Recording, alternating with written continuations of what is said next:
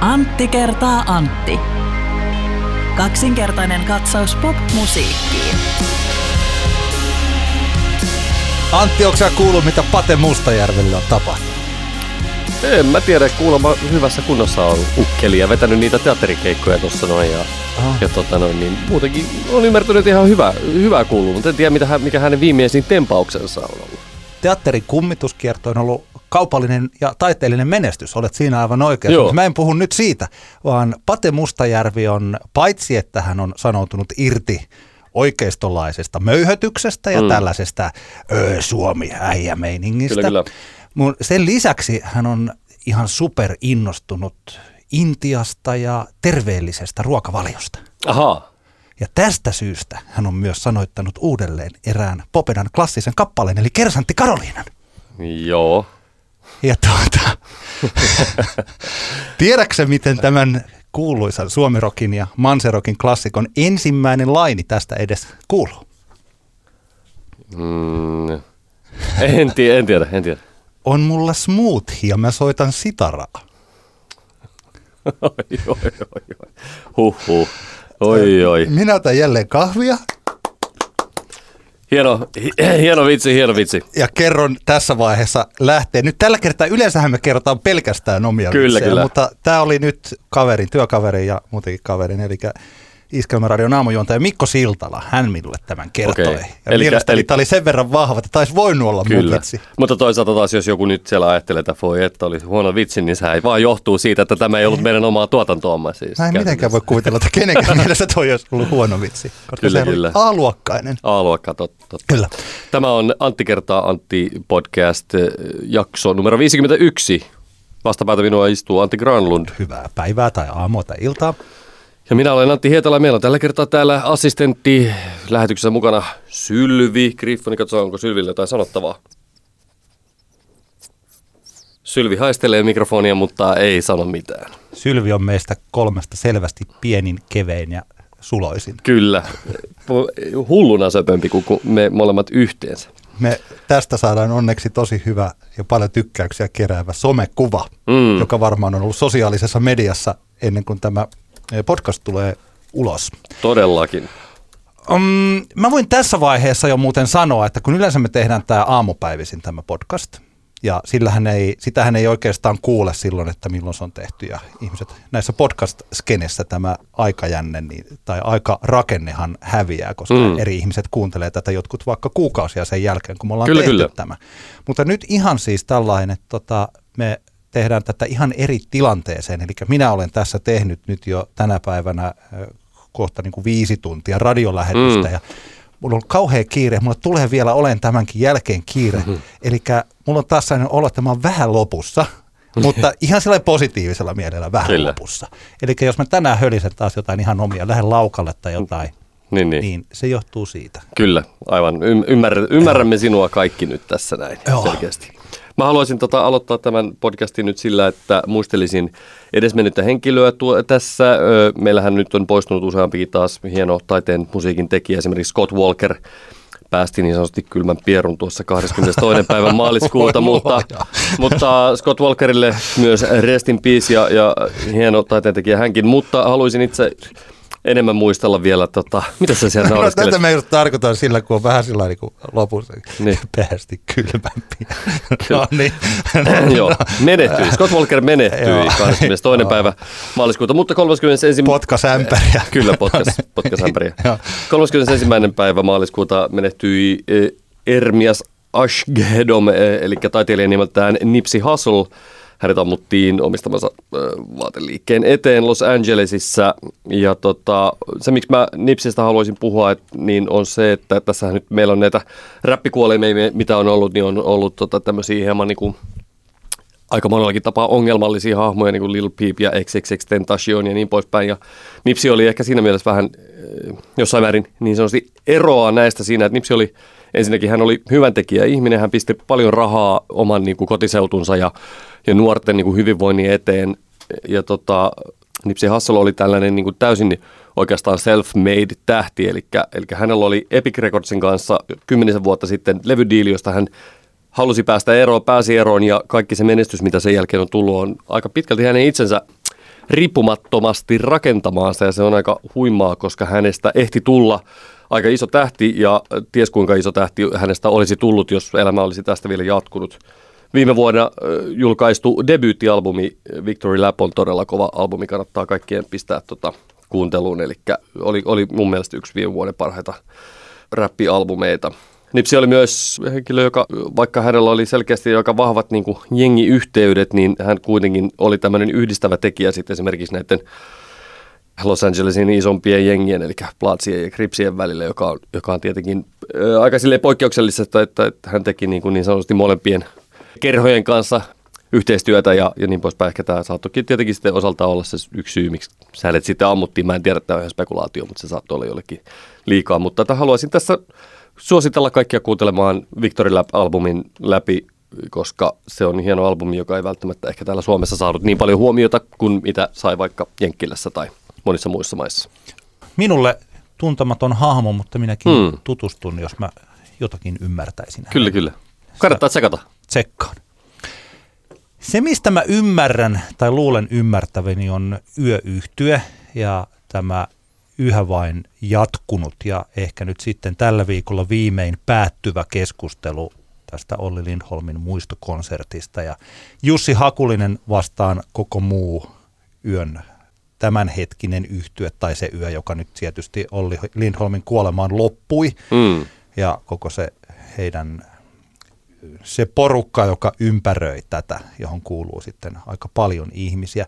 Ensinnäkin, mulla, mä haluaisin tästä puhua, mä jo, silloin joskus aikana mä mietin, että olisiko mä halunnut sanoa tästä jotain. Mä ajattelin, että tämä on jotenkin niin sellainen surkea tapaus, että Olli Lindholmin järkyttävän kuoleman jälkeen oikeastaan puhutaan tämmöisistä niin kuin, mm. jostain, niin kuin, että Jussi Hakulinen ottaa tämän mediatilan haltuunsa ja, ja näin, niin mä ajattelin, että mä en oikeastaan halua osallistua tähän keskusteluun, mutta kun mm. sitä keskustelua käydään koko ajan ja huomaan, että esimerkiksi noissa uutisit, uutisten kommenteissa siellä voi olla satoja kommentteja, eli tämä on niin kuin tosi jotenkin tällainen. Puhuttaa kansaa. Kyllä.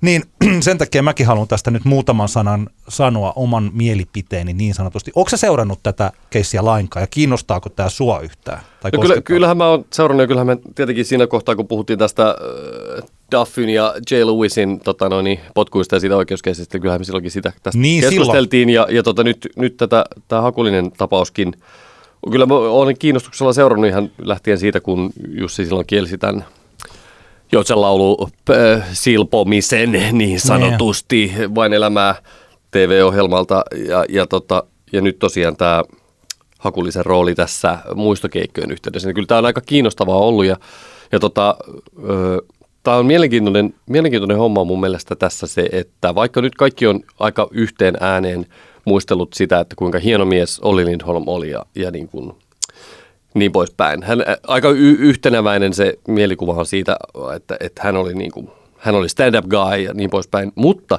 kyllähän se täytyy sanoa, että kyllähän Olli ympärilleen on aikamoisia tämmöisiä niin kuin änkyröitä onnistunut hankkimaan tässä vuosien varrella. Mm. Että tämä on niin kuin mielenkiintoinen homma, että kuinka tämä yökuvio jotenkin tässä niin kuin vaan, tiedätkö, ongelmat vaan seuraa toisiaan tavallaan. Ja, ja totta kai siis se osahan tähän just liittyy siihen, koska yö oli niin massiivinen kotimainen suomalainen yhtye, yksi suurimmista ehkä ikinä.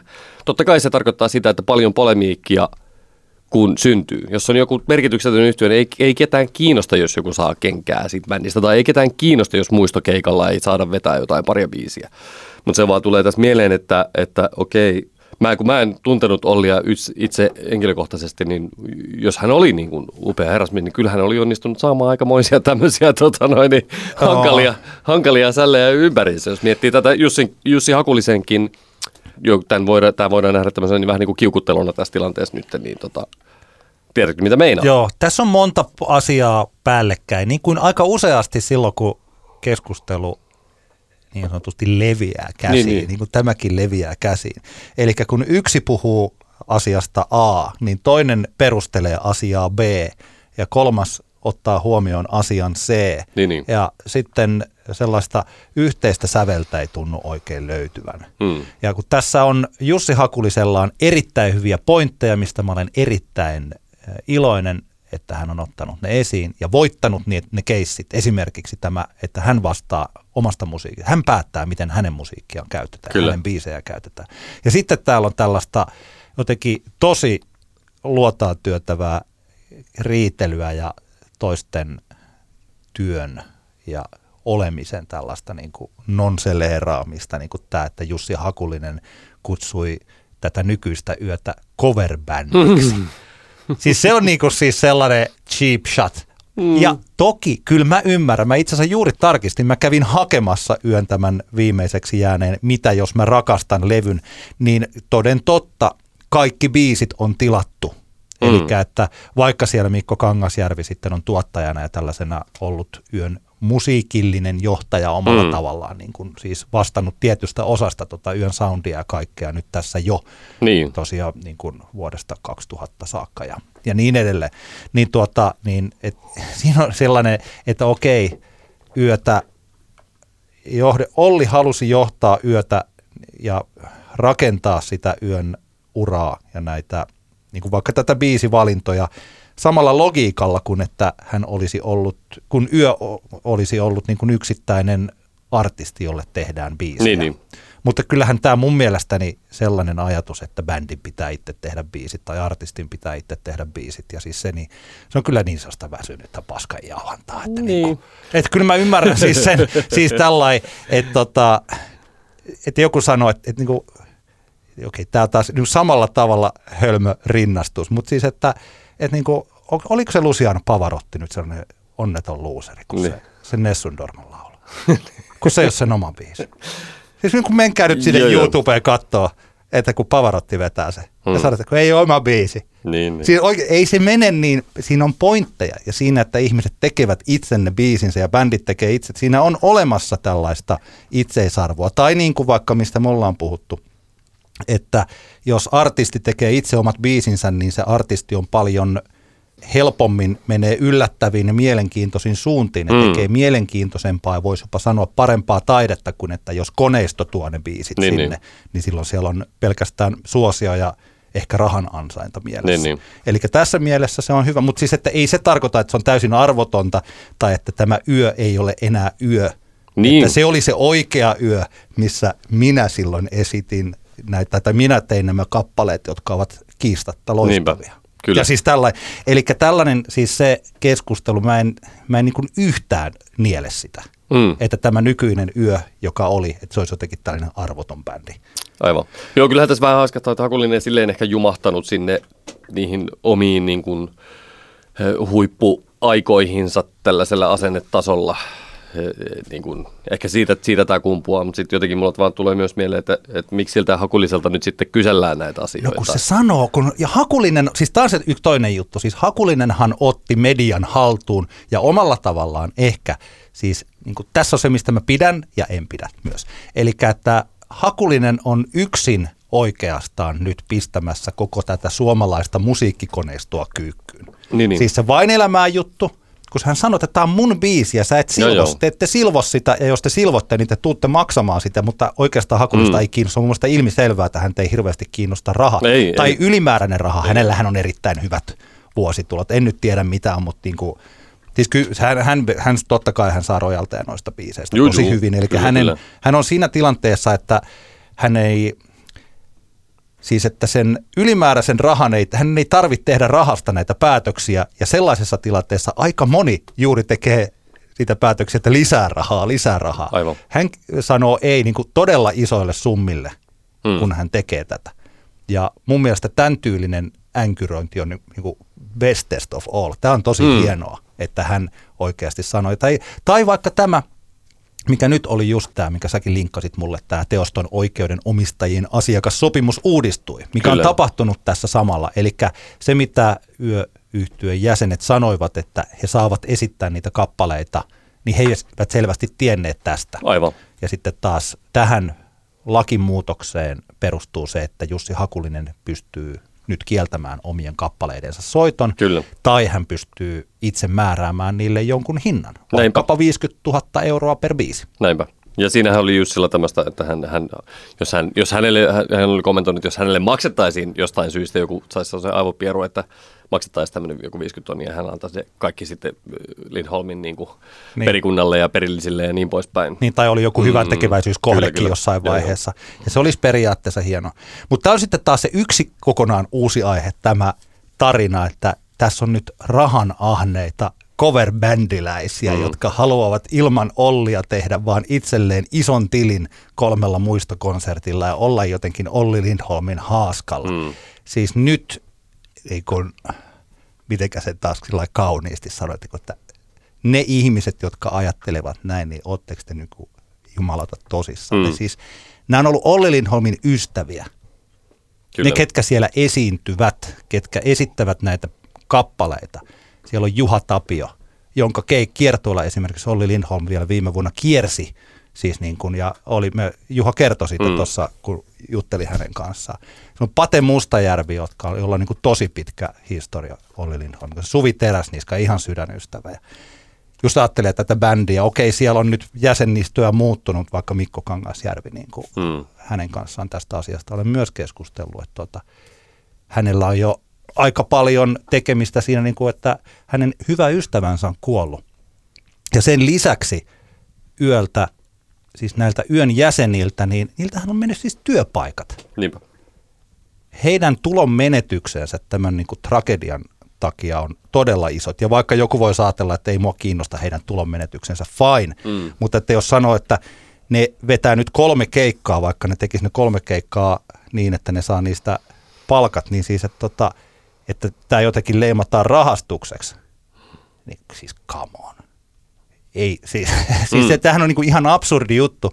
Mutta koska Jussi Hakulinen on ominut tämän tarinan ja nämä yön leiristä, ollaan oltu siis samalla lailla hiljaa kuin mitä Olli oli hiljaa silloin, kun Dafi ja Juki sai potkut. Mm. Ja se ei ole hyvä nykyajassa. Se hiljaa oleminen ei ole hyvä vaihtoehto, koska jokainen ihminen on media ja la la la la la. Ja, sen, ja se pystyy tuolla oikeasti, ja kun viihde media ja kaikki siis tällainen tarttuu kiinnostaviin asioihin, ja kun tämä asia kiinnostaa, niin Jussi Hakulinen on onnistunut tällä omalla tarinallaan täyttämään tämän koko mediatilan. Mm. Ja yön leiristä kukaan ei ole ollut oikeastaan niin puhumassa tästä asiasta. Niinpä. Ja yksi syy voi olla esimerkiksi se, että heillä on oikeasti suruaika meneillään. Se Niin. niin. on kuollut. Kyllä. Että tota, et tämä on niinku hirveä jotenkin, t- eh, siis sellainen, sop- et tästä syystä just, niin kuin mä en ole halunnut puhua tästä, koska mun mielestä tämä on jotenkin surullista. Ja tämä, että mekin keskustellaan tässä, niin kuin mietin, että onko tämä sellaista, että, tai mähän niin kuin halusin keskustella tästä, että nyt tässä meillä, me oikeastaan ollaan niin kuin yhtenä jatkona iltapäivälehdille, jotka Mm. tätä ai- aihetta pui. Mutta kun mun mielestä se on pakko ja se nykyinen vallalla oleva tarina tästä niin kuin on ihan väärä. Mm. Ja ihmiset niin kuin oikeasti tuolla keskustelee ja sanoo, että niin kyllä siellä vaan rahastetaan nyt siis niin kuin niin, niin. come on. Yksi sellainen huomioarvoinen seikka on mun mielestä tässä, että esimerkiksi näiden ö, muistokonserttien toteuttajana on, on Yön siis pitkäaikainen ohjelmatoimisto, joka on siis piikkikasvi, joka on kuitenkin suhteellisen pieni kotimainen yhtiö. Eli ei tässäkään, niin kuin, jos nyt ajatellaan tämmöisiä klassisia, että siellä ahneet rahamiehet koittaa kyniä rahaa, niin piikkikasvi ei kyllä ehkä edusta sitä maailmaa sillä tavalla, että, että tota, ymmärtäisi, jos olisi joku, joku Warneri tai vastaava siellä, että ihmiset sitten panettelisi tämmöisillä ajatuksilla, mutta että jotenkin tota, jotenkin tota nyt näkisin, että piikkikasvi tässä nyt varmaan ei ole liikkeellä maksimoimassa voittoja myöskään, vaan. Niin. vaan tota, tehdään nyt nämä muistokonsertit kunnioituksena Ollille ja mennään Joo. elämässä eteenpäin. Ja vaikka sieltä tosiaan tulisikin sitä tuloa, vaikka sieltä mm. tulisi heille sitä tuloa, niin kyllä, no iskekää joku sitten matematiikat mulle eteen, että tämä jotenkin olisi suurempi summa kuin mitä näistä yön koko tälle vuodelle sovituista keikoista ja mahdollisesti tulevien vuosien keikoista olisi tullut. Kyllä. Siis sellainen. Niin kuin näin. Yksi juttu vielä tosiaan tästä Jussi Hakulisesta ja siitä hänen ehdottomuudestaan, että siis ehdottomuushan on välillä ihan hyvästäkin ja sitten aina välillä voidaan miettiä, että no oliko se sen arvosta. Mä en tiedä, onko sä kuullut tämän tarinan? Sitten on aina siellä täällä kerrottu, että miksi Ollin ja Jussin tiet erosivat. Mm, tämähän on mielenkiintoinen homma, koska mä en, mä en ole kuullut tätä ja sehän, siellä on pakko olla jotain, koska Jussi suhtautuu kaikkeen tähän näinkin hankalasti. No, mutta se joku on, siis kuten sanottua, siis että, no mä kerron. Mä Kerro vaan, okei. kerro vaan. Siis kaikki tämä on tapahtunut käsittääkseni elokuussa 2011, jolloin suunniteltiin settilistaa yön 30-vuotisjuhla kiertueelle. Joo. Se alkoi silloin Tallinnasta, tästä joku, mikä siellä on se joku tällainen Nokia Saku, onko se se Saku-areena tai joku tämmöinen? En, en se ei muista. ollut, no oli mikä oli, Juu. mutta mä muistan, että tuota, mä olin siis siellä paikalla sillä kiertueella. Joo. Ja se olin tuolla ensimmäisellä keikalla ja sitten siellä oltiin kaikki Hartwall Areenat ja kaikki tällaiset. Se oli todella menestyksekäs kiertue. Ja Jussi Hakulinen oli siellä mukana sillä kiertueella. Ja nämä yön taustalaulajat, muun muassa äh, toi, no Suvi Teräsniska oli siellä ja Annika Eklundit ja nämä siis tällä, tällainen tyypit. Joo. Se oli, ja koko tämmöinen yöperhe oli mukana juhlistamassa yön 30-vuotista taivalta. Ja se päättyi sitten jouluna, ja, mutta silloin elokuussa Jussi Hakulinen oli jo päättänyt, että hän oli teen, antoi tämmöisen mandaattumin, että jos erästä biisiä ei soiteta, niin hän lopettaa kaikki biisin tekemiset yölle ikuisiksi ajoiksi. Okei. Ja se biisi on tällainen kuin Kun nuoruus katoaa. Se on ilmestynyt silloin 2011 samana vuonna. Se on tällä yön kokoelmalevyllä, joka ilmestyi silloin, katsotaan nopeasti. Siis kiitos ja kunnia 30-vuotisjuhlakokoelma, jos on siis, siis best of ja sitten siellä on tietty määrä uusia biisejä, joista tämä Kun nuoruus katoaa on yksi. Joo. Ja Jussi Hakulinen halusi esittää tämän biisin siellä, koska hän sanoi, että tämä on hänen koko elämänsä henkilökohtaisen biisi ja se on hänelle tärkeä.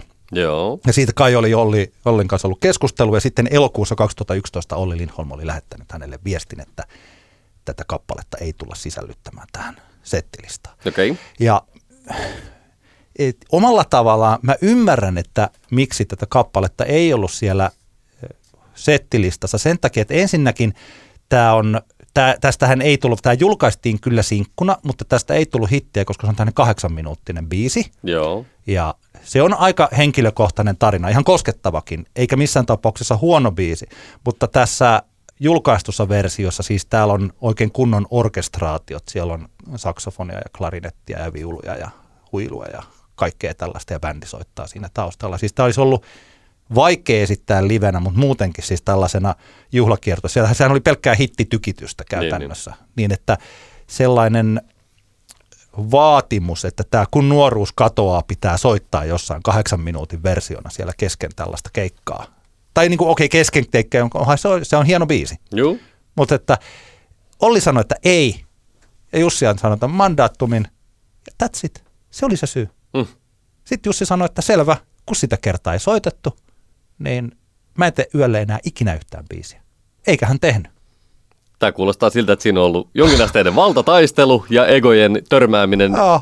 Et aika, aika, aika monen tapaus kyllä. Joo, siis kaikkinensa. Mm. Joo. Ja totta kai tämä on ollut yksi iso syy siihen, että kun Olli on tajunnut, että no, meillä on tässä tämä yksi kaikkien aikojen parhaista suomalaisista lauluntekijöistä, jos ajatellaan tätä suomen rock-kontekstia, tai paras, Mm.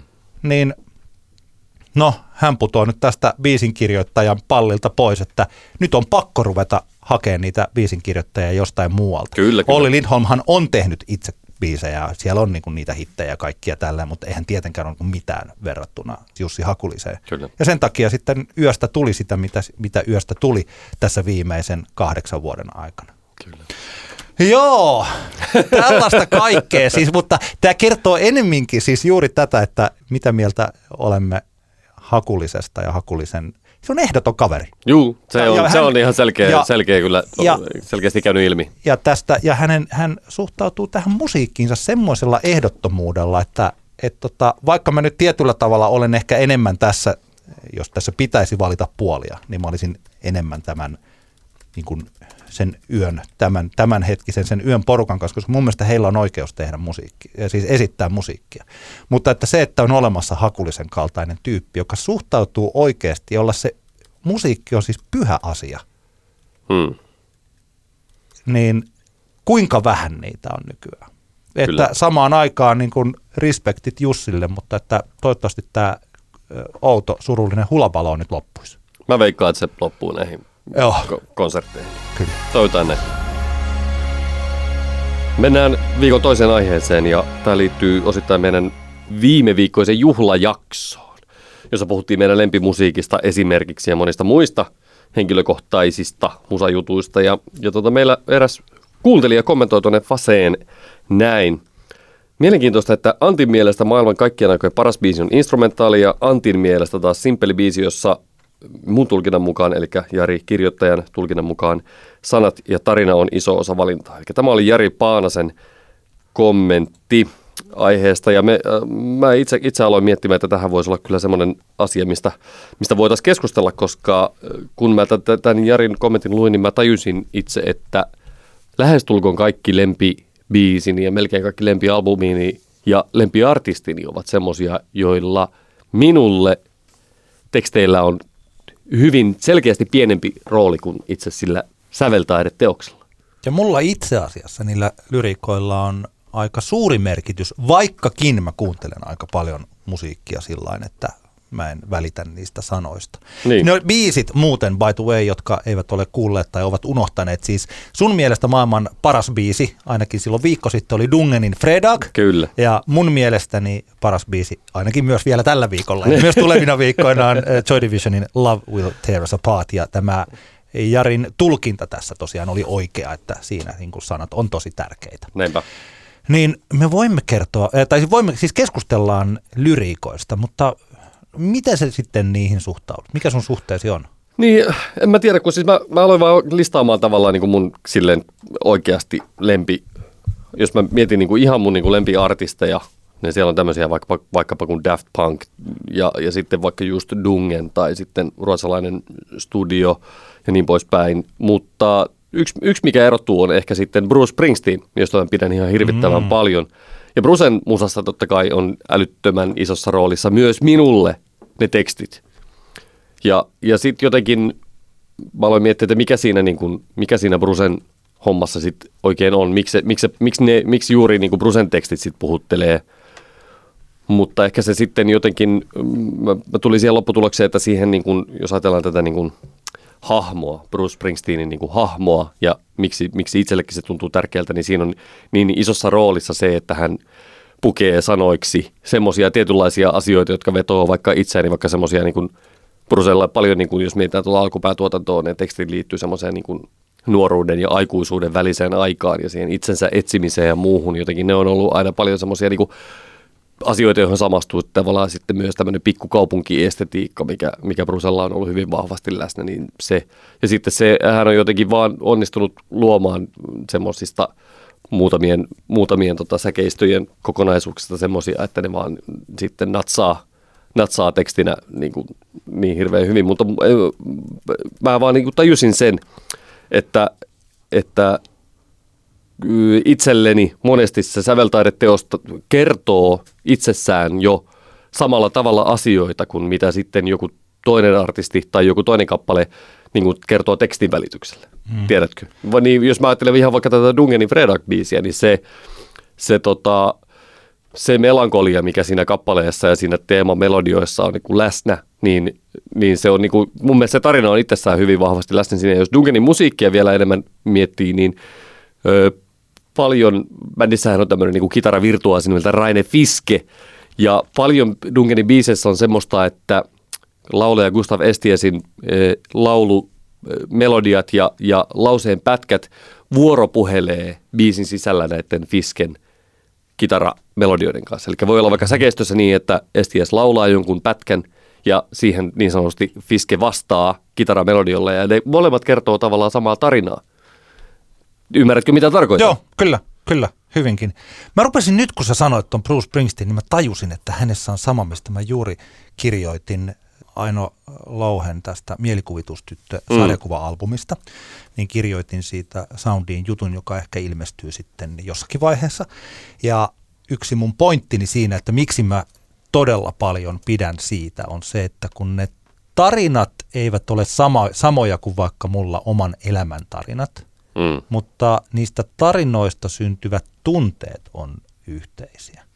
Ja Bruce Springsteenillä on ihan sama, siis mulla tulee mun ehkä tämmöinen all time Bruce Springsteen eh, favorite biisi mm. on Bobby Jean. Joo, se on uskomaton. Se on uskomaton se, teksti. Huhhuh. Se on siis, jos ajattelee tällaista, että siis siinä se kertoo ne, jotka eivät ole kyseistä viiden miljoonan tähden mestariteosta tarkalla korvalla kuulleet, niin se kertoo siis kahdesta hyvästä ystävästä. Ja siinä muistellaan sitä, että kuinka he olivat oikeastaan ne kaksi henkilöä, jotka ymmärsivät toisiaan, kun kukaan muu ei niin. ymmärtänyt. Ja he kuuntelivat samaa musiikkia ja pitivät samoja vaatteita Niin päälle. tässä on niinku bestikset. Niin, se on, ja sitten siinä, ja, se ker, ja siis se, sehän lähtee sillä, että tuota, well, I came to buy your house the other day, your mother said you went away. Mm. Eli sitten toinen, niin kuin, että se, se bestis on lähtenyt jonnekin. Niin, niin. Sehän on joko, joko kuolema tai sitten, että hän on Niin. vaan niinku häipännyt. Itse asiassa kyllä tässä, koska täällä lopussahan sanotaan se, se tota, maybe you'll be out there on that road somewhere in some bus or train traveling along and you hear me sing this song.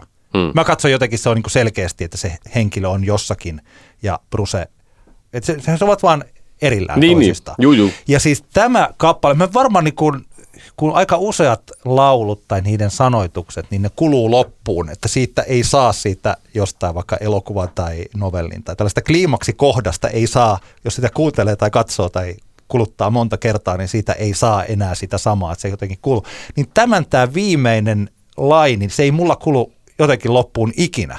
Hmm.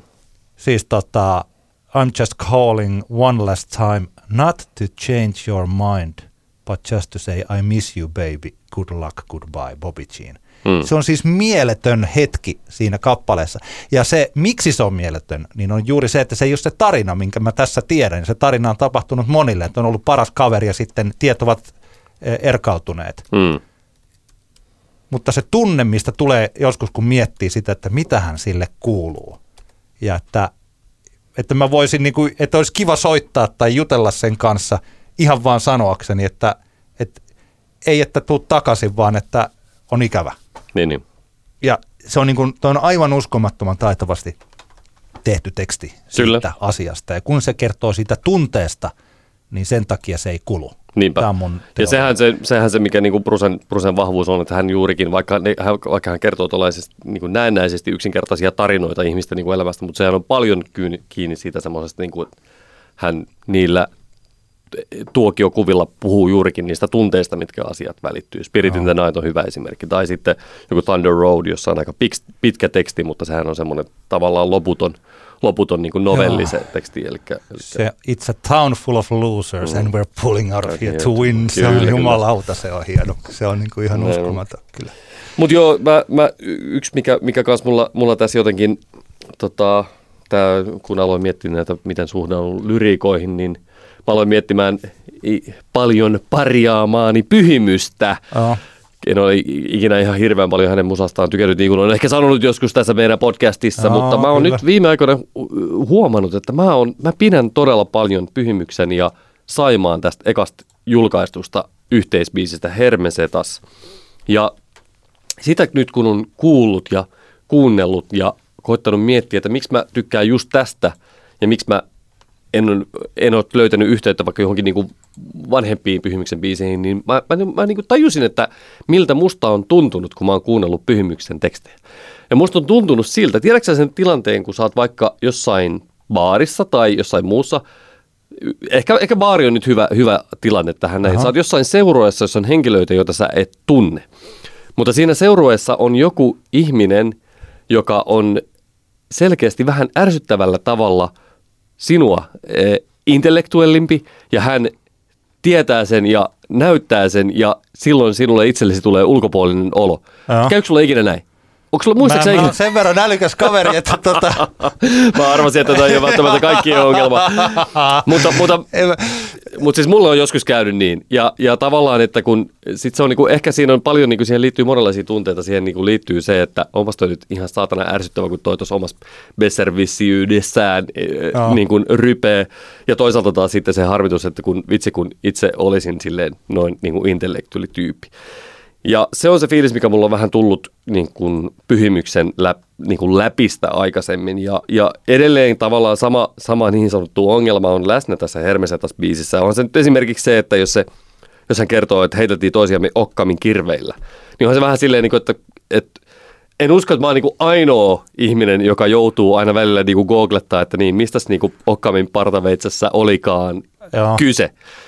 Tota- Tämä, tämä on siis se, mistä myös paperi teetä on syytetty Joo. tätä tällaista Google-räppiä, että Niin, pakko niin. googlaa. Joo, joo. Eikä se mitään, siis mä, mä tiedän, että tavallaan niin se on ihan yleissivistystä myös tällaisia asioita niin haltsata, mm. mutta anyway, mun mielestä just paperiteo on ehkä toinen, missä se välillä on, ei, ei, ei, ei henkateksteissä niin pahasti, mutta pyhimyksen kohdalla mua niin välillä on niin häirinyt silleen, että voi helvetti, että jos sä niin yrität mulle puhua, niin puhu nyt silleen, että mä niin oikeasti niin tajuan, mistä puhut. Mutta toisaalta sitten mä ymmärrän myös sen, että mä en ole varmaan just se tyyppi, jolle pyhimys räppää. Pyhimys varmasti räppää ensisijaisesti omalle itselleen tai sitten jollekin tota noin, niin esim. puolisolleen tai whatever. Niin. Mulla muuten mä voin tähän väliin sanoa siis, että mulle toi on osin niin kuin hienoa, koska mm. se tarvii että se on, voi ajatella, että tällainen vaikka pyhimyksen teksti, että se on arvoitus, joka pitää Kyllä. ratkaista ja sitten se on jotenkin niin kuin piilosanatyylinen tai joku tällainen sanaristikko ja sitten Mm. miettii, että mitä noi, välillä tarvii pikkusen internettiä avuksi.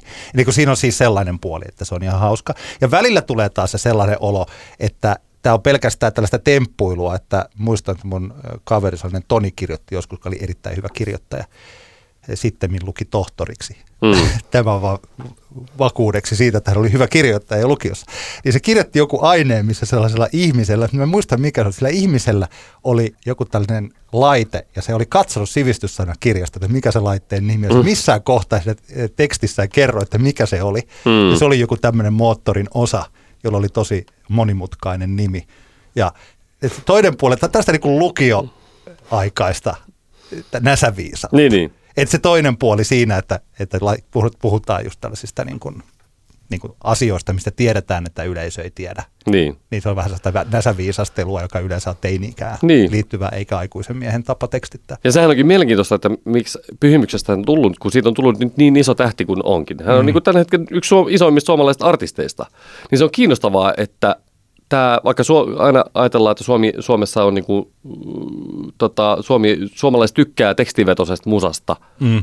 Ja, ja, tota, ja yleensähän tuntuu, että sitten ne on ollut semmoisia niin halolla päähän tekstejä, mitkä sitten on vedonnut ihmisiin. Mutta selkeästi nyt on iso määrä suomalaisen musiik, suomenkielisen musiikin kuluttajia, jotka haluavat tällaista tekstiä, jota oikeasti välillä joutuu sitten googlettelemaan. Niin, toki, mutta siis pyhimys, mähän pidän pyhimyksestä, niin kuin olen sanonut, että mä pidän myös, myös häntä niin kuin, niin kuin tuossa, että tuossa ei ollut niin kuin tarkoitus syyttää häntä tällaiseksi mm. lukioikaiseksi näsäviisastelijaksi tekstittäjänä, vaan että siinä on niin kuin, niin kuin näin. Mutta että pyhimyshän osaa, jos mä ajattelen vaikka, että mun kohta viisivuotias Emil-poikani, niin hän rakastaa tätä, onko se nyt siis Teflon Brothersin? Nyt tuli katkos, siis tämä Maradona. Joo, joo, kasi Maradona. Ka- Maradona 86. niin tota, juu, kyllä, kyllä. Niin siis, että hän tykkää siitä kappaleesta ihan vaan sen takia, että siinä mainitaan se Maradona, mm. ja sitten se laulaa sitä Maradona, ja sitten se on katsonut, kun se tietää, että Maradona on jalkapallon pelaaja, niin se kyllä. saa siitä yhdestä sanasta kiinni tosi joo. hienosti. Eli että ei viisivuotias Emil mieti Teflon Brothersia tällaisena. Teflon Brothershan on mun mielestäni underground-estetiikan mukainen. Eli että taistellaan systeemiä vastaan systeemin Kyllä. omilla aseilla, mikä on tämä Emma Nummisen klassinen lause. Niin Teflon Brothers, jos mikä on sellainen, että ne tekee jääkiekkobiisin, jossa vittuillaan jääkiekkobiiseille Niinpä. ja kukaan ei edes tajua. Niinpä, kaikki ja menee ihan sukkana läpi. Niin, ja pyhimys sitten hekottelee siellä aina silloin tällöin ja välillä se kipuilee sen kanssa, kun kukaan ei tajua Niin. sitä, että hän on niin rakentanut tämän niin hienosti Kyllä. tällaiseksi Joo. asiaksi. Yksi muuten hauska juttu, juttu tässä vielä tästä Hermesetas-biisistä ja osittain se, miksi, miksi tämä nyt on jotenkin kolahtanut. Mun mielestä tämä on niin kuin hieno se Kertsin, Kertsin niin kuin tekstillinen idea se, että en osaa kuvaa sanoin tätä fiilistä. Se on vähän niin kuin, ja sitten siihen tulee se tavallaan lyhyt melodian pätkä, mikä siinä toistuu. Oh. Eli siinä on, mun mielestä tässä on juurikin tavallaan siinä se melodiapätkä kertoo aika paljon oleellista tunnelmallaan siitä, mitä pyhimys tällä kappaleella haluaa sanoa. Joo, kyllä. Tämmöinen fiilis mulla on tullut. Eikä mä edes tiennyt, että hermesetas on joku makeutusaine. Et Sekin, Etkö? sekin mun piti katsoa, kun en mä käytä mitään okay. makeutusaineita. Mä oon jotenkin, mulla on jäänyt, hermeessä tässä on jäänyt Joo. takaraivoon semmoinen. Sitä, mun sitä mä en joutunut. Joo, tota, noin, ei, niin. mutta joo, joo kyllä.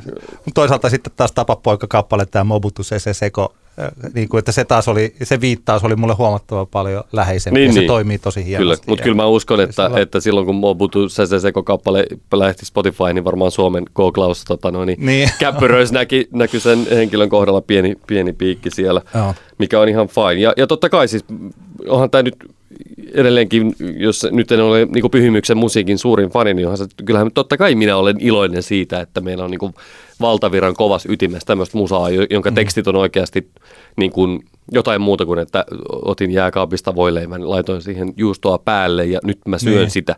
Tyyppisiä tekstejä, joita, joita kuulee, kuulee aika paljon, tai sitten, tai sitten jotain tämmöistä niin kuin ihmissuhde, semmoista perus, mitä, niin. mitä nyt tuntuu, että aika paljon niin kuin julkaistaan semmoista vaan. Niin, että jos ajatellaan, että viihteen tarkoitus on saada hyvä olo ja taiteen tarkoitus on haastaa, tällainen niin kuin superkarrikoiden, mm. niin että onhan se hienoa, että meillä on valtavirran ytimessä myös sellaisia tekstejä, joiden kanssa pitää kuuntelijan tehdä töitä. Kyllä. Niin, tota, niin se on oikein hyvä. Mä tässä nopeasti taas kirjoitin tällaisia erilaisia syitä, mitä mulle tuli mieleen siitä, että minkälaisista teksteistä mä tykkään. Mm. Ja yksi tämä on mun mielestä hyvin selvä ja tämä tuntuu olevan monilla se ensisijainen syy rakastua teksteihin ja tekstejen kautta siihen artistiin, koska aika useasti ihmiset ajattelee, että se kuka siinä laulussa laulaa, niin se on se artisti, vaikka eihän se välttämättä niin ole. Mm. Ei vaikka Martti Syrjä tuossa Hipit rautaa kappaleessa ajattele olevansa vuonna 52 syntynyt hippityttö. Mm. Kyllä siinä on tämmöinen niin sanottu fokalisoija. Mutta siis samaistuttavuushan on tosi tärkeää. Vaikka nyt siis tota Billy Eilishin oikein hyvän levyn kautta ja niiden sanotusten kautta ja se koko juttu, että siihen samaistutaan. Niin kyllähän samaistuttavuus on sillain, että tota, vaikka se on mun mielestä pikkasen, pikkasen tällainen ensimmäisen levelin syy pitää jostakin asiasta. Että jos mm. joku sanoo, että et, tota, rapsuttelen koiraa aamuisin, da dirlan dirlan da, niin mm. joku ajattelee, että mä mullakin on koira, ja mäkin rapsuttelen sitä aamuisin, mm. ihana artisti. Niin se on pikkasen niin kuin, siis tällainen. Mutta totta kai silloin, vaikka tämä Bruce Springsteen juttu tai tällainen, niin kyllähän siinä, jos samaistuu siihen tunteeseen, mutta voi samaistua siihen tarinaankin, niin Niinpä. kyllähän se on olemassa. Joo, siis joo. tällainen. Prosessista vielä se, että ehkä, ehkä se yksi, mikä just, minkä takia vaikka jonkun mielestä varmaan niin kuin Springsteenin teksti tuntuu semmoiselta niin banaaleilta ja just semmoisilta, että hei, hei, hei vähän niin kuin Prefab Sprout aikoinaan kettuili Bruselle, että on elämässä muitakin asioita kuin autot ja tytöt. Mutta mun mielestä se niin kuin Bruce vielä puolustuksella, niin hän kuitenkin pystyy e, tota, noin, ripauttaa semmoinen pikkusen magiaa siihen hänen niin kuin arkikuvaukseensa, tiedätkö? Mm. Et se on niin kuin se, ja sitä niin kuin toivon pilkahdusta. Se, että kun, et se on niin kuin se, miksi se ei mulle, niin kuin, se on niin kuin hyvin kaukana siitä laarista, jossa vaan lauletaan niin kuin tylsästi arkisista no, asioista. Mä olen samaa mieltä. Mä olen ehdottomasti samaa mieltä. Tällaisia jotain toisia Bruce, mun suosikkeja, vaikka toi Sherry Darling, mm. joka on mun mielestä sellainen ihana singalong, niin sehän on siis, jos mikä tällaista lähiöahdistusta, kun Niinpä. ollaan autossa jumijuttuneena liikenneruuhkaan ja Kyllä. siinä on se hänen unelmien tyttö, joka saatana raahaa sitä äitiä koko ajan mukana. Niinpä. Ja sitten hän siinä laulaa, että, että mitä jos me nyt oikeasti niin kuin ditsattaisiin toi ja lähettäisiin johonkin, että me haluttaisiin olla vapaita, mutta me ei olla, mm. koska mm. me ollaan sekä ruuhkassa, että me ollaan sun äitis vankina ja Kyllä. lähettäisikö vai oltaisiin vapaita. Näinpä. What do you say, Sherry Darling? Se on niin mahtava. Se, se on tosi kekseliäs, vaikka se on yksinkertainen. Mm. Että kun joku ajattelee, että no otetaan joku verrokki Suomesta tai jostain muualta, niin eipä löydy. Niinpä. Siis sillä Mutta mä jotenkin tuli, mä en tiedä miksi mä, mulla tuli mieleen tällainen samaistuttavuus, koska kuten mä sanottu, että mä olen elänyt suojatun lapsuuden ja tällainen niin kaikki on niin hyvin, mutta mähän niin rakastan Riston Putoan kaivossa kappaletta. Joo. Et se jotenkin, että koska kyllähän meillä kaikilla on joskus sellaisia asioita, että tähän on rakkaudesta tämä kappale. Kyllä. Jossa to, to, kertosäkeessä lauletaan, että tota, tai mitä se liidaa siihen, mutta yksi on jäänyt. Että usko ja toivo vain ovat menneet pois, mutta yksi on jäänyt. Arvaatko jo, mikä se on? Sehän tietysti on niin kuin usko, toivo ja rakkaus, mm. tämä, tota, perinteinen, mikä se korinttilaiskirja on. Se saa kukat kasvamaan, se saa linnut laulamaan, vaikka minä putoan kaivossa, jossa ei ole seiniä eikä pohjaa. Niin. Tämähän on siis niin kuin samaan aikaan niin kuin tämmöinen, että on rakkautta, vaikka niin kuin tässä ole, niin kuin kaikki on romahtanut Kyllä. ja kaikki on mennyt. Tämä mutta, Rist, mutta Ristohan on ihan, ihan mun mielestä ihan niin kuin mestari. Joo. Mestaritekstit ja muutenkin kyllä mun, mun mielestä ihan niin kuin Riston niin sanotusti isoin hitti, hitti eli Disco Pallo on tekstinä ihan semmoinen vaan, että silloin muistan, kun sen ekan kerran kuulin, niin se, siis siinä oli niin kuin vahvaa samastumista itselleni, se niin kuin tavallaan kauhun, kauhun ja innon väliset tunteet siihen Aha. liittyen, että kun, kun tota silloin nuorempana miehenä baarissa oli ja sitten kun ne naiset kiinnosti, mutta sitten samaan aikaan pelkäsi ihan kauheasti, että mitähän niin kuin tapahtuu. Tämä on just niin kuin upeaa. Ja sitten kun se kilpailun paine, muistaa sen, että kun oli, oli oli tota sinkkumies ja tiesi, että kun kuitenkin täällä baarissa on samaan aikaan hulluna paljon komeampia ja fiksumpiakin niin. jätkiä kuin mä, just tämä diskopallon kohta tämä, että ja kuka niiden mukaan olisi lähtenyt tosta vaan, ellei oteta huomioon kakea, jakea, makea, sakea, pakea, takea, rakea, hakea, joka on niin kuin, ai että, se on kyllä Joo. hienosti ilmastu se asia. Me oli jo tässä, kun puhutaan samaistuttavuudesta ja diskopallon biisistä, niin mä olin jo melkein siteeraamassa sitä yhtä lainia, mutta mennään asiassa Joo, eteenpäin, kyllä. koska kaikki, jotka ovat kuulleet kappaleen, tietävät ehkä mitä tarkoitan. Kyllä. Yksi sellainen mm, ominaisuus hyvässä tekstissä, siis, tai siis niin kuin tämä ei tarvitse olla, että jokaisessa tekstissä on tämä, mm. mutta mistä mä pidän, on se, että sillä tekstillä pystytään luomaan sellainen maailma, joka, jos Springsteen pystyy luomaan sellaisen maailman, joka on olemassa, niin vaikkapa Tuomari Nurmio on erittäin taitava luomaan sellaisia, maailma, sellaisia maailmoja, joita oikeastaan ei ole. Mm. Ja toi Maailmanpyörä palaa koko albumi on mun mielestä sellainen. Okay. Ja varsinkin toi Rion satamassa on sellainen, että tuota, se avaa niin hienosti sen, että se koko levy on oikeastaan tällainen jännittävä maailmanlopun karnevaali, Joo. jossa oikeasti on hirveät juhlat. Siis tämä on jotenkin tosi hienosti koko levy ja biisi lähtee. Tämä Apina tanssii varjonsa kanssa, kettinki kaulassaan, se keräs rahaa mukiin ja kolikot kilisi, mutta positiivia veivas taiteilija, kun sitä huvitti tehdä niin – se tuhlasi suuria säveleitä ja Rion satamassa tuhlaa friidut seteleitä. Siinä luodaan todella mielenkiintoinen värikäs maailma, että mitä tuolla tapahtuukaan. Että mm. siellä on niin kuin, apostoli tulee vastaan ja iso diilerin sormi painaa taskulaskimen nappulaa ja kaupunki katoaa. Ja siis sillä niin kuin, hän on tosi tosi taitava siinä. Niin.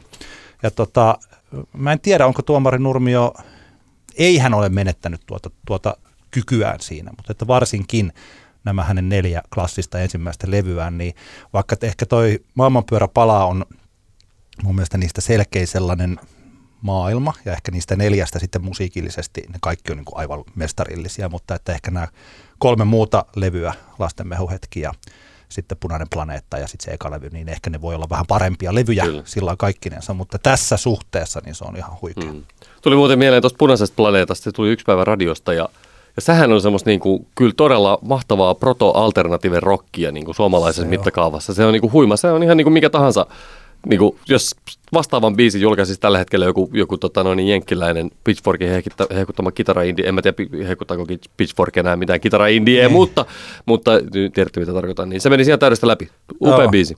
Joo, ja siis, koik, siis no joo, Tuomari Nurmiosta sitä voisin niinku joskus tehdä sellaisen äh, Soul-podcast, jossa mä vaan luen noita Tuomarin Nurmion sanoituksia, että on muuten mahtava sanoitus.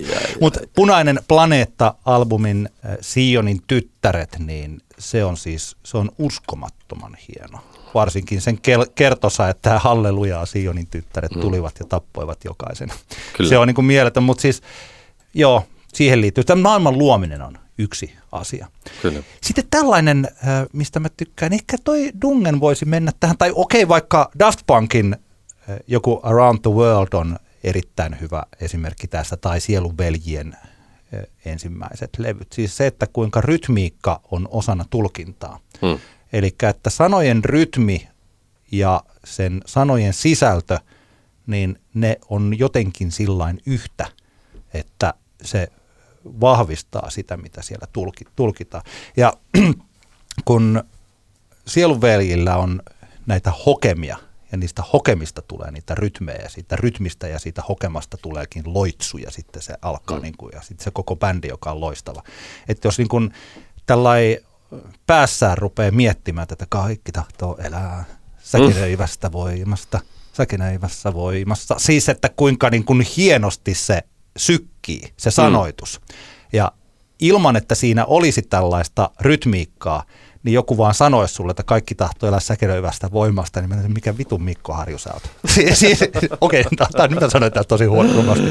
Niin, mutta siis niin kuin you know, siis, että, joo, että kuinka siihen tulee. Ja yksi tosi hyvä esimerkki, toi jotenkin ilmeinen toi Sielunveljet, mutta PMMPn matoja on ihan mielettömän hieno tässä. Se, että kuinka siinä tapahtuu tämmöinen rytmin vaihdos siitä siinähän niin kuin oikeastaan ei ole kertosäettä, vaan siinä on säkeistö ja ehkä sitten se pritke, Mm. missä se lähtee siihen, se kolkko nimetön kylmä hämärä meitä kuristaa ilman käsiä. Miten oisin voinut pettää sinua näkyvistä? Siis se rullaa aivan mestarillisesti. Siis Paula Vesala tekstittäjänä niin kuin taitaa tosi monta erilaista asiaa, mutta tuota, se on, se on mieletön. Ja vielä siis mä muistan tällainen, eh, nyt tää on vähän tällainen niin kuin, eh, vanhan liiton Jarru muistelee, että minä olin katsomassa PMMPtä silloin, kun se vielä mahtui pikkuklubeille eikä ollut iso bändi.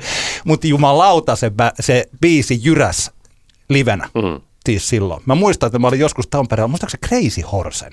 Juu, juu, juu. Taisi olla- Nykyinen, nykyinen, onko se unioni Joo, nykyään? mutta olikohan se Crazy Horse. Siinä paikalla kuitenkin PMMP esiintyi. Joo. Ja toka levy oli just tullut ja toi Matoja kappale. Siis se oli niinku todella, todella hieno, mutta siis tosiaan tämä, että se ei ole pelkkä, ehkä se Daft Punk, mä en tiedä, oliko se nyt hyvä heitto tähän. Että Joo, tiedä, no, ehkä mä, mä sä meinaat varmaan niinku yleisimmin niinku elektronisessa musiikissa, missä roolissa, missä roolissa tekstit monesti Joo. On. Elektronisessa musassa, niin sehän on, sehän on paljon just sitä, että, että tavallaan joku mantran kaltainen. On, mutta niissä, jos Teksti mä ajattelin vaikka, sitten. vaikka Around the World, ja niin se ei, ole, se ei kuulu ehkä tähän, koska se mä en tiedä, se on vaan niin kuin, se kuulostaa hienolta. Hmm. It's in around the world, mutta mä en tiedä, että ei siinä ehkä sellainen niin merkitystä ole. Vai Niin. onko? Vai niin kuin siis tällä kun ajattelee matoja kappaletta tai sitten Niin, jotain niin. niin. sielun veljien kappaleita, että miten oikeasti se rytmi, sanojen rytmiikka vahvistaa sitä sanomaa. Mm, Niin, tuota, niin se on yksi tällainen juttu. kyllä. Ja äh, mulla on vielä tällainen, mikä mä keksin tähän, koska mä halusin jollakin tavalla nostaa Lauri Tähkän hyvyyttä sanoittajana. Lauri Mhm. Tähkä tekee myös äh, niin kuin muuta kuin hyvää, tai on tehnyt elämänsä aikana. Mutta että siis äh, se... Muuta kuin hyvä. Joo, Joo. joo. Mutta siis tällainen, mä kirjoitin itselleni tähän, että tulkinta tekee sanoituksen, että kun laululyriikka on kuitenkin lähempänä puhetta kuin tekstiä. Kyllä. Eli se on niin kuin me tässä puhutaan, niin tämä on erilaista ilmaisua kuin jos me kirjoitettaisiin joku tällainen kokonainen teos. Niin, tota, niin Lauri Tähkällä, kun kuulee hänen laulavan niitä hänen laulujaan, niin kuinka hän pystyy oikeasti itse tuomaan niihin siis niin loistavia, siis niin kuin, että jos mä ajattelen tätä, että se rytmi tuo sille sanoitukselle vakuuttavuutta, niin Lauri Tähkän tapauksessa niin se tulkinta tuo niille sanoille vakuuttavuutta. Eli ne ei välttämättä ole luettuina niin hienoja kuin sitten ne on silloin, kun Lauri Tähkä esittää ne. Ja yksi erittäin hyvä esimerkki tästä on toi Sinä olet minun. Tämähän on siis, Lauri Tähkä käsittelee näissä uudemmissa hiteissään aika paljon kuolemaa. Mm. Ja Lauri Tähkällä taitaa itsellä olla tosiaan tällaisia aika synkkiäkin vaiheita elämässään ja välillä hän on. Ja siis tota, mä olen, mä joskus tosiaan pidän pitkän Lauri Tähkä ylistys kautta puolustus Kyllä. puheen, koska Lauri Tähkän tarina on kanssa sellainen, joka tällä hetkellä ei ole kaikkien mielissä mielestäni ihan oikea.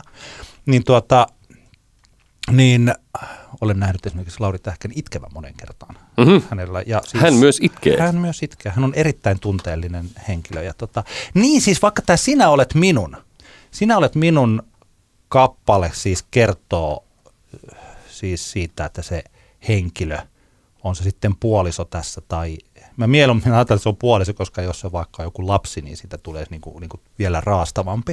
Mutta että jotenkin siis se, että, että tässä puhutaan kuolle, kuolleesta puolisosta tai jostakin. Ja vielä tällä, kun tämä lähtee tämä biisi alussa, jo tämän lopun mä tiesin, mutta suruista viis sut omaksi vaadin.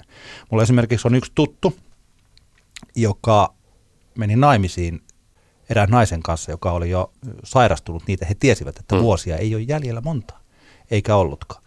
Ja tämä jotenkin on kuin siitä tilanteesta. Ja siis varsinkin tämän Sinä olet minun kappaleen, onko se nyt sitten väliosa, missä Lauri Tähkä lähtee tähän niin kuin sydänriekaleena ja varmistaa, että hän käsittää, mitä hän varasti taas. Palasen kauneita elämää tuli näin tuhoamaan. Ja katsokin, että hän tajuaa, ettei mun kotiini voi murtautua kuinka haluaa ja ryöstää mun rakkaita pois. Se tulkinta tekee tästä aivan super uskottavan kappaleen. Ja se on hieno, Kyllä hieno vain. laulu. Ja, kyllä näin tällainen tekstinä nyt, kun sen tässä luin, niin kyllä tämä toimii tekstinäkin aika Niin, hienosti. Joo, nämä, tämä tulkinta on, on, on monesti hirvittävän tärkeä seikka, eikä teksti välttämättä itsessään sitten tarvitse olla kovin mitenkään vallankumouksellinen. Voi itselle, itselle jotenkin tulee mieleen esimerkiksi Young M.A. räppiartisti, ehkä jotain aikaisemminkin kehun, joka, joka tavallaan, jonka artisti mun mielestä ainakin yksi osa artistin viehätystä on se, että hän on, hän on niin kuin avoimen lesbo, joka on ottanut tavallaan sen tavan sanoa asioita semmoisilta niin kuin maskuliinisilta miehiltä. Mm. Esimerkiksi tässä hänen niin kuin hittibiissä Ou, niin se tapa, jolla hän toteaa tämmöisiä niin kuin gangsta-läppiä olemalla silti niin kuin nainen, niin se on jotenkin vaan tosi vaikuttavaa se, että hän, tiedätkö, t- tietyllä tapaa niin kuin tulkitsee tässä ilman, että hänen täytyy olla, yrittää olla yhtään mitään muuta kuin mikä hän on ja, ja, ja selkeästi niin kuin tavallaan statementinomaisesti kertoo niitä asioita, niin se on, se on mahtavaa. Sitten mulla on jotenkin yksi, yksi, mikä tietenkin tulee mieleen, niin Sonic Youth Band, jota sinäkin olet ehkä Aa. joskus fiilistellyt ja, ja, tota, ja Kim Gordonin tavallaan laulu tavasta voidaan olla monta eri mieltä, mutta kyllähän sekin se niin kuin toteavo, toteavuus toimii uskomattoman hienosti jossain biisissä, vaikka Tunic, joka on yksi ehdottomasti Song for Karen, joka on ehdottomia suosikkibiisejä bändiltä, niin kyllähän tämä niin kuin tämmöinen toteava, lakoninen kirje, onks, onkohan se nyt sitten ehkä äidilleen tässä tota, tavallaan puhuu, puhuu tässä, tässä biisissä, kertoo niin kuin uudesta elämästään toisella paikkakunnalla, niin onhan sekin niin kuin aivan uskomattoman hieno, hieno tota noin, niin pala tekstiä, kun, varsinkin kun se yhdistetään tähän, tähän tota noin, niin hänen tavallaan tämmöiseen lakoniseen ilmaisuun. Joo.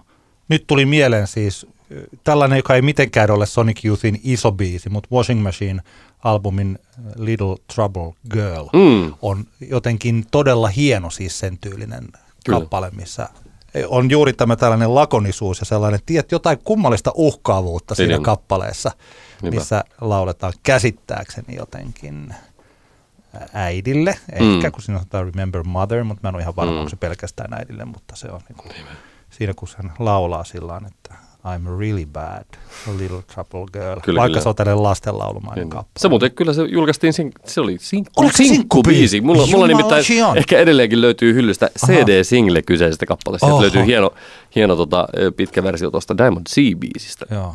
Niin sanotusti B-puolella.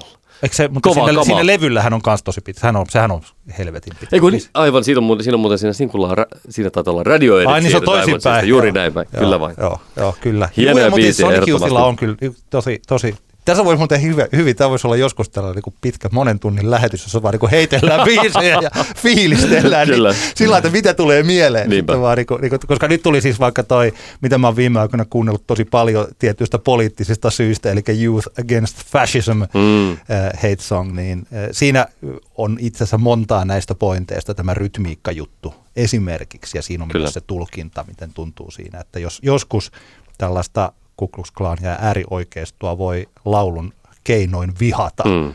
niin, tota, niin toi on kyllä niin kuin, Kyllä. Onko sulla, tuleeko sulla mieleen, onko sulla jotain, niin kuin, vai onko sä tässä jo jaksossa jo sanonut sun niin semmoisen lempitekstin? No nyt kun mä, no mä oon tuossa oikeastaan niitä, Biisiteksti niitä, siis. niitä maininnut. No jotenkin siis ehkä se, mikä mulla tuli sitä Brusesta mieleen, se Bobby Jeanin loppu on sellainen, että kun se on kestänyt kulutusta niin hyvin, niin kyllä se on ehdottomasti sellainen. Sitten taas tällaiset, joita mä, joissa mä olin joskus ihan hulluna, niin kuin vaikka A.V. Yrjänä ja CMXn tekstit, niin en mä niitä enää oikein koe niin. mitenkään omakseni. Että ehkä siinäkin on sillä ja hänhän on varmaan tosi taitava. Sieltä löytyisi kaikkea, jos mä rupeisin sitä kuuntelemaan. Mutta mulle se on jotenkin sellaista niin kuin lukiopoikajuttua. Niin, niin. Ja joku varmaan siis niin kuin on sitten perustellusti eri mieltä mun kanssa, mutta Mm. että sellainen, että se on pikkasen tällainen. Et okei, nyt jos mä ajattelen, mit- mitä mä kehun, siis Samuli Putron tämä äh, tota, uuden levyn kappaleet, niin mä tykkään. Niin. Niin. Vaikka Samuli Putro, mä ymmärrän, just mun tota, äh, kaveri joskus niin kuin teki pilaa Samuli Putron sanoituksista, Mm, että, mikä, niin, että nyt totean, pirulla. totean tähän, tässä on kahvikuppi. Juu, juu. Lalalala, Anssi, Kela, Anssi Kelahan oli pitkään hyvin niin kuin samantyyppinen. Nythän Anssilla on mun mielestä selkeästi tullut vähän sävyjä hänen teksteihinsä, mutta mm. sehän oli varsinkin ne pari ekaa levyä oli just sitä, että Joo. avataan jääkaappia ja katsotaan mitä siellä sisällä on ja tehdään biisi siitä. Joo, joo, ja siis Juha Tapiostahan on mainittu Niin. täsmälleen samaa, samaa sellaista, Kyllä arjen, arjen kuvausta, että jos se Jos se jää Kyllä. Pelkästään sellaiseksi, niin siitä ei, siitä ei saa mitään, tai jos se keino kuluu loppuun. Näinpä. Mun, mä oon miettinyt sitä, että mun ehkä kautta aikaan lempi niin biisiteksti on, on kuitenkin B-52 yhtyeen Cosmic Thing-albumilta löytyvä Deadbeat Club-kappale, joka on kans, mä, mä selkeästi mä huomaan nyt, että nämä on paljon tämmöisiä niin kuin nuoruuden, varhaisaikuisuuden kuvauksia nämä, mikä mulle kolahtelee. En tiedä, sitten joku psykologi tästä voisi jotain sanoa, miksi, miksi näin on, mutta se biisi ja se kuvaus siitä semmoisesta niin kaveriporukan huolettomasta elämästä selkeästi, mä en tiedä, onko tässä puhe nyt niin kuin tyyli, tyyliin lukioikäisestä, high school-ikäisestä ihmisestä vai sitten jo aikuisikään päässeistä, mutta tämä, tämä tota Deadbeat Clubin teksti, jossa tavallaan aika nostalgisoiden muistellaan sitä, minkälaista elämä silloin oli, kun ei ollut velvollisuuksia ja, ja sai vaan, tota noin, niin, sai vaan käydä, käydä baarissa, pistää jukeboksin biisiä ja laulaa sitä täysillä mukana ja ehkä vähän, vähän tota napata, napata jonkun kotibileissä jonkun toisen kädestä vaan kaljaa ja naureskella päälle ja,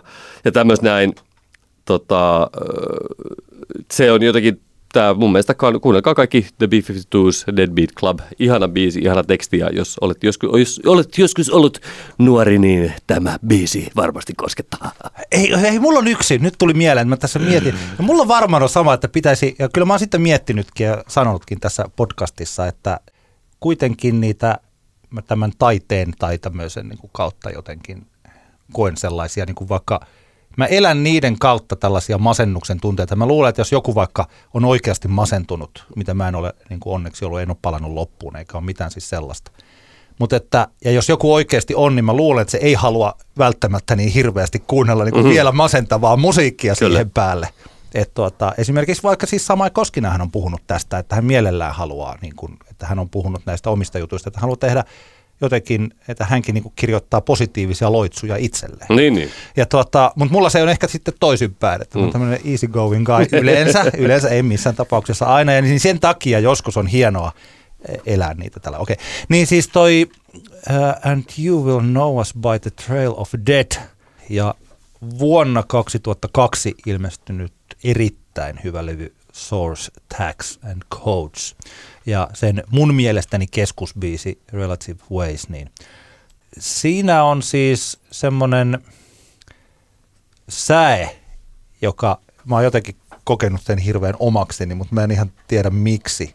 Ja se on se, missä karjutaan. Ensin lauletaan sillä hyvin ohuella ja surullisella ja murtuneella äänellä ja lopussa sitten karjutaan kitaroiden ja rumpujen pauhatessa taustalla, että it's okay – I'm a saint, I forgave your mistakes.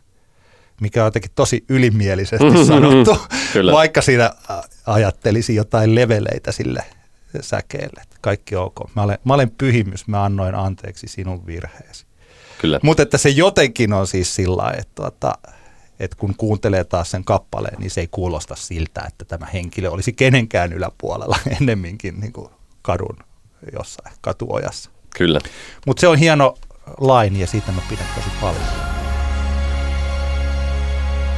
Jälleen kerran meidän piti puhua lyhyesti, mutta olemme puhuneet sopivasti ja olemme siirtymässä Älä nuku tämän ohi osioon.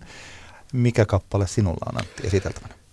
No, tota, nyt on taas tullut kyllä paljon, paljon hyviä biisejä, mutta kyllä tässä nyt vii, pari viime viikon aikana noussut mun mielestä kotimaisella musiikkikentällä yksi yli muiden, ja sehän on helsinkiläisen Onni Boyn Tides single, joka tuossa tota, viikko, viikko pari sitten julkaistiin. Upea disco, disco jyrä.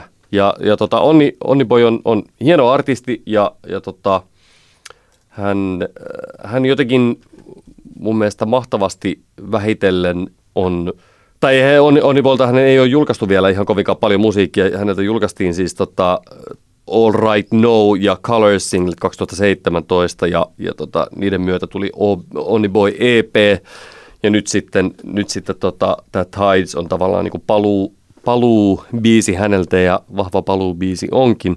Ö, loistavasti tuotettua elektronista ne, poppia, diskoa ja Onnin tietenkin erottaa monista vastaavan kaltaista se, että Onni on todella hyvä laulaja Ja Onnilla on selkeästi ihan alusta lähtien ollut myös niin semmoinen biisin kirjoittaminen mukana näissä, niin kuin sävellyksen kirjoittaminen mukana näissä Onnin, Onnin jutuissa. Ja, ja tota, sillä tavalla hirvittävän hyvää musaa. Todella kiinnostavaa nähdä, että minkälaista matskua sieltä tulee sitten lisää.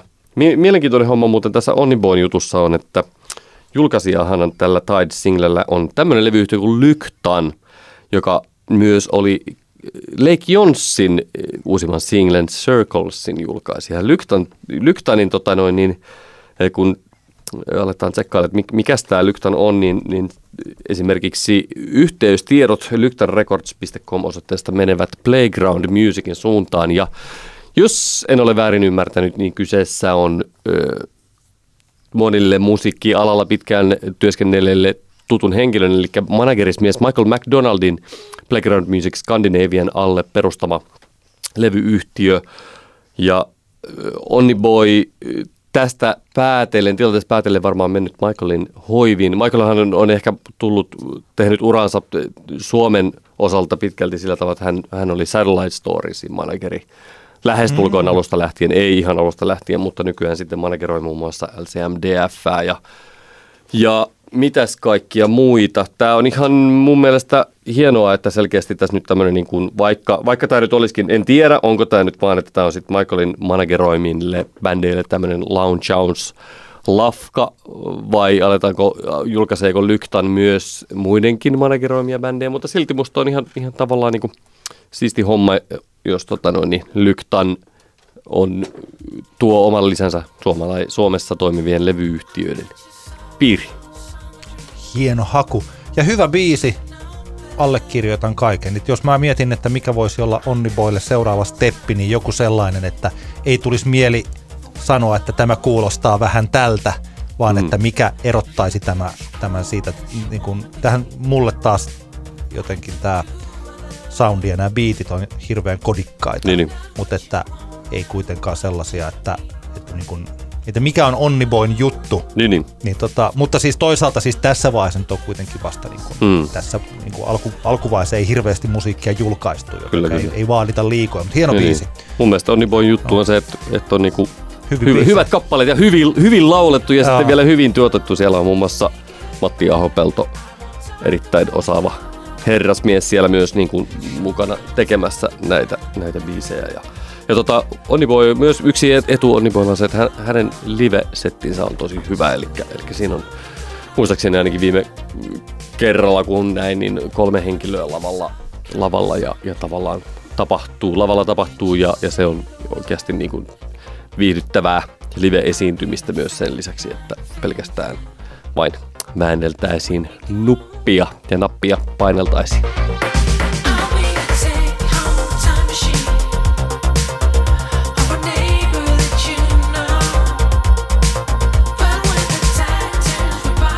Mä tuossa ehdin sanoa jo sulle, että jos mä jätän tällä kertaa väliin, mutta kyllä mä nyt heitän sen kappaleen, koska se on kuitenkin on julkaistu levyllä, joka juuri ilmestyi kuukausi vai pari sitten. Eli Pastis yhtyeen debyyttilevy Circles, eli Circles, ja tämä kappale on sellainen, että tämä ilmestyi jo viime kesänä, ja tämä oli mulla tällainen vuoden 2018 yksi kuunnelluimmista kesäbiiseistä. Mm. Kuuntelin sitä paljon kerran esimerkiksi yhden kokonaisen iltapäivän pelkkää sitä yhtä kappaletta, koska se sopi tosi hyvin takapihalla telmimiseen.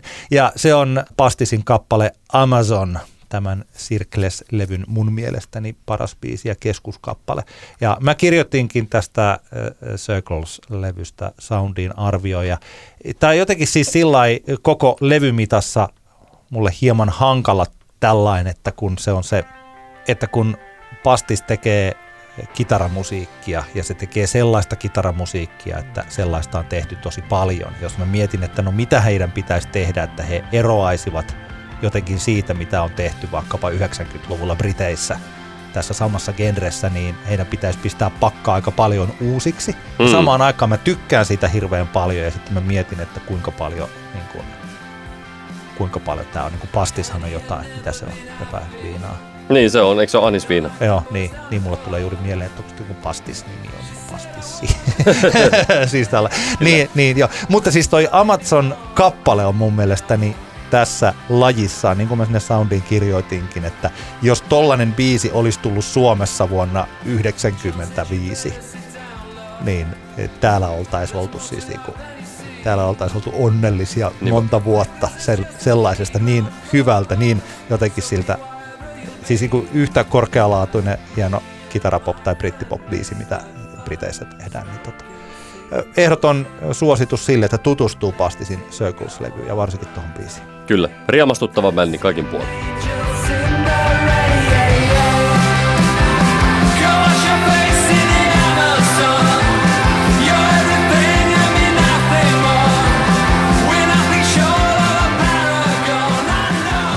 Tämä oli Antti kertaa Antti kaksinkertainen katsaus popmusiikkiin podcast ja sen 51.